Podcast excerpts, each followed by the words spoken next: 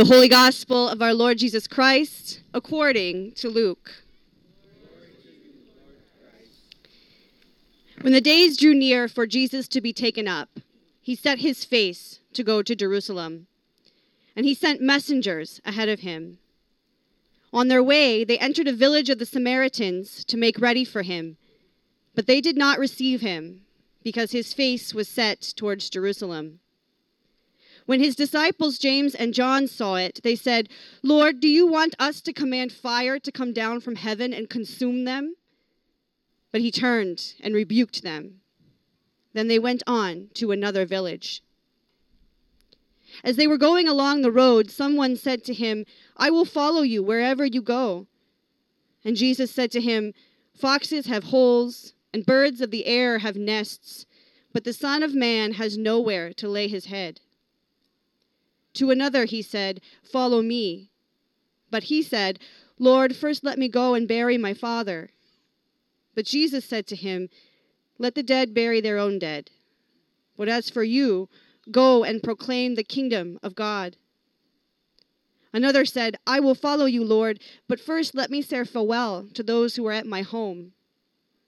Jesus said to him, No one who puts a hand to the plow and looks back is fit for the kingdom of God the gospel of the Lord.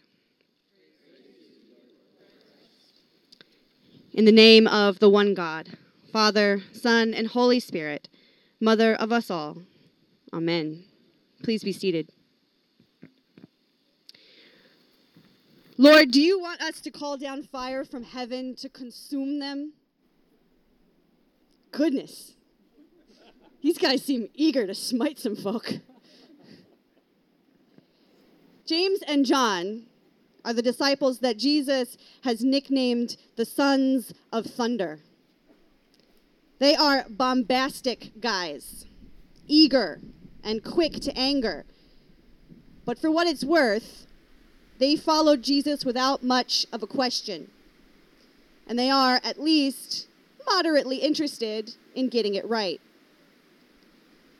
It can be easy to laugh at James and John to shake our heads and dismiss them as those silly kid disciples, having not really learned anything all this time. But let's be honest.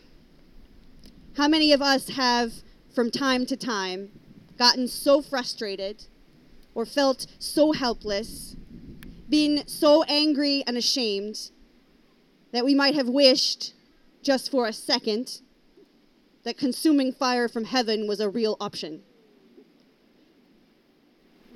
We live in frustrating times. And I know that many of us have felt helpless and angry and full of fiery rage as we have watched our courts legislate on women's bodies, while our lawmaking body seems incapable of legislating to stop the slaughter by firearm. Perhaps when we have felt our own safety threatened or the safety of our children, retribution and power is where we go first. James and John are not that out of the ordinary. This is human nature. And let's not ignore the fact that James and John actually go to Jesus and ask him, do you want us to do this? They think that it's a good idea. After all, it sounds like an appropriate response to them because Elijah did it back way in the day. But they go and they ask first. And we shouldn't ignore the significance of this. They are modeling for us a gut check in front of God before acting out our emotions. Jesus' answer, of course, is no. No, you cannot smite them. This is not what we are here for. We do not have time for that. Today's lesson begins the travel log portion of Luke's gospel. It is a pivotal moment when Jesus has set his face on Jerusalem, a poetic play on words to describe how single minded he is about moving towards the holy city. At this point in the story, he has been teaching and serving in Galilee, but his time of pilgrimage has come. He has one purpose, and one purpose only to go to the city to begin the process of death and resurrection, to fulfill his work on the cross and through the tomb. Now all things revolve around this. There is no time for retribution, no time for a home, no time for ritual or to say goodbye to family members. There is only time for the journey to Jerusalem. Jesus makes it clear to those who would follow him this path will be hard, and it will require single mindedness. It is not like following Elijah, who waits for Elisha to say goodbye. Jesus' way is urgent. It is hard to hold this urgency, though, because these words are harsh, seemingly unfair. Is it not good to say goodbye to one's family, to bury one's father, to have somewhere to lay one's head? These are not lavish requests. And these words are especially harsh after two years of pandemic life, where many of us did make incredibly difficult choices to not do something for a higher good. Many of us did not go home to bury beloved family members, or we stayed distant from a family that we loved, watched our grandbabies grow up on a screen, or started to feel relationally homeless while we were locked up in our homes. This year, we can read this story with a new kind of understanding.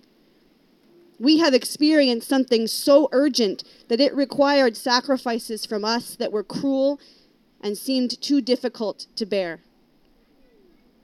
Yet, we knew why we needed to make them, we grieved, and we did what we had to do. I believe that the way of resurrection, the way that Jesus offers from death to new life, is just as urgent, just as vital, and just as all consuming as our COVID crisis has been. You are called to a unique purpose, a vocation on the path of resurrection called to seek God's counsel and to live it out as only you can.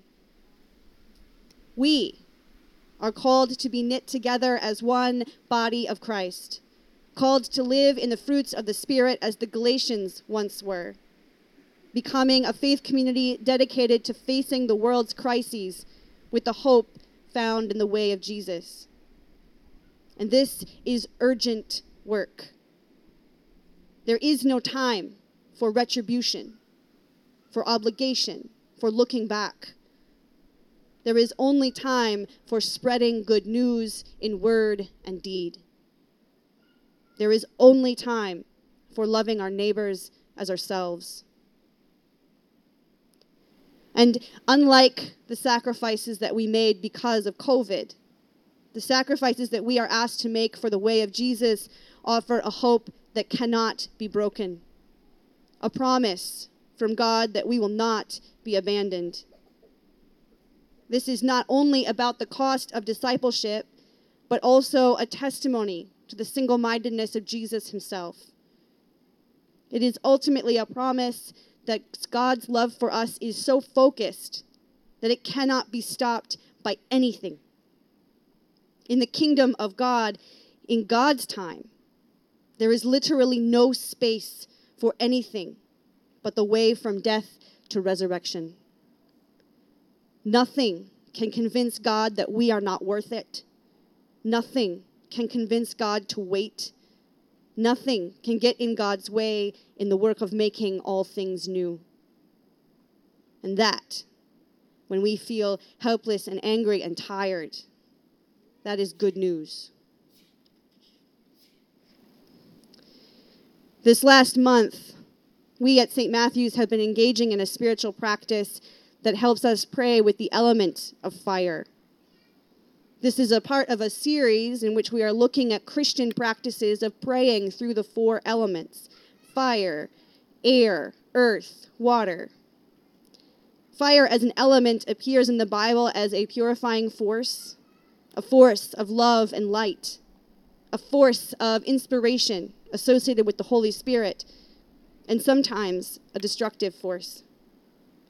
Fire is both life giving and life taking, with the power to sustain and the power to destroy us. James and John wanted to harness that force in God's name to bring retribution to those who disagreed with them. But our practice associated with fire encourages us to experience the divine flame within, to spread love throughout the world instead. So let us then prepare to bring down the other kind of fire from heaven, the kind that spreads God's love and consumes us with good news, because we need this fire for our weary souls. I invite you now to rest your hand on your heart. You can find this practice in your bulletin. And settle into your body so that you can feel your heart beating.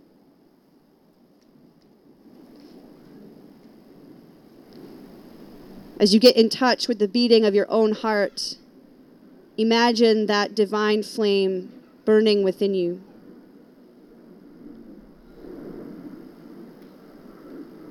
Begin to send the fire of love outward, opening your heart as widely as you can. And imagine pouring love onto your friends and family members, and then extend that love to your community, then out to all of creation.